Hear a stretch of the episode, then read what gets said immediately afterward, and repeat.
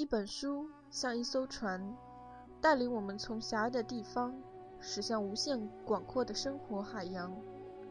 摘抄本，朗读者计划，与你一同扬帆启程。洛丽塔，作者弗拉基米尔·纳博科夫。朗读者 S.P.R.Q。第四章。我一再翻阅这些痛苦的回忆，一面不断的自问：是否在那个阳光灿烂的遥远的夏天，我生活中发狂的预兆已经开始？还是我对那个孩子的过度欲望，是一种与生俱来的怪癖的最早迹象呢？在我努力分析自己的渴望、动机和行为等等的时候，我总陷入一种追忆往事的幻想。这种幻想。为分析官能提供了无限的选择，并且促使想象中的每一条线路，在我过去的那片复杂的、令人发疯的境界中，漫无止境地一再往外分叉。可是，我深信，从某种魔法和宿命的观点而言，洛丽塔是从安娜贝尔开始的。我也知道，安娜贝尔的死引起的震惊。加强了那个噩梦般夏天的挫折，成为我整个冰冷的青春岁月里任何引起其他风流韵事的永久障碍。我们的精神和肉体十分完美的融为一体。这种境界，今日那些讲究实际、举止粗俗、智力平庸的青年人必然也无法理解。在他去世后很久，我仍感到他的思想。漂浮过我的脑海。早在我们相遇以前，我们就做过同样的梦。我们相互交谈经历，发现一些奇特的相似之处。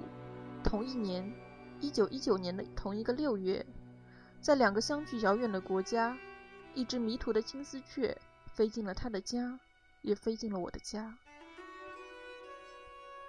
洛丽塔，要是你曾这样爱过我，该有多好！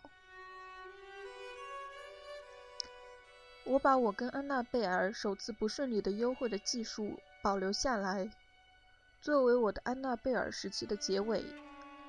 有天夜晚，他想法儿骗过家里人恶毒的监视，在他们家别墅后面一片怯生生的、叶子细长的含羞草丛中，在一道矮石墙的残环上，我们找到一个可以坐一坐的地方，透过黑暗。和那些娇嫩的树木，我们可以看见亮着灯的窗户上的涡卷线状图案。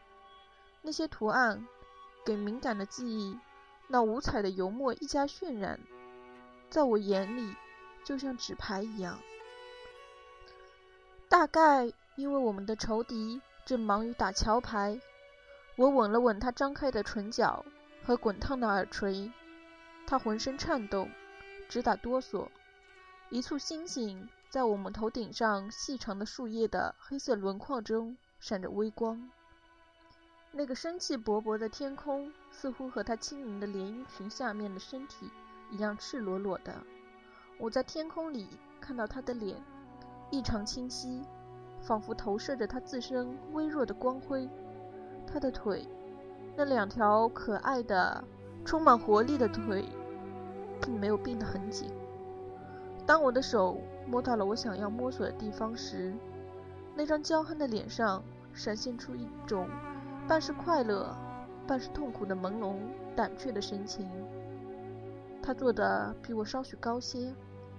每当他独自无法控制自己强烈的感情时，他总要前来吻我。他的头用一种懒洋洋的、柔软、几乎显得悲伤的下垂姿势。朝下弯来，他裸露的膝盖总是碰到并夹住我的手腕，随后再放松。他的微微颤抖的嘴似乎给一种神秘辛辣的药水刺激的变了形，发出一种丝丝的吸气声，凑在我的脸庞。他总是先用焦干的嘴唇草草地擦过我的嘴唇。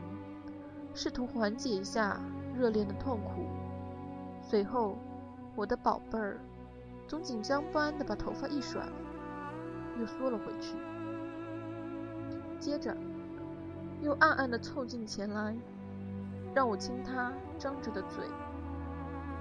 同时，我以一种准备把一切，我的心、我的喉咙、我的内脏都献给他的慷慨气魄，让他用一只笨拙的手握着我的情欲的权杖。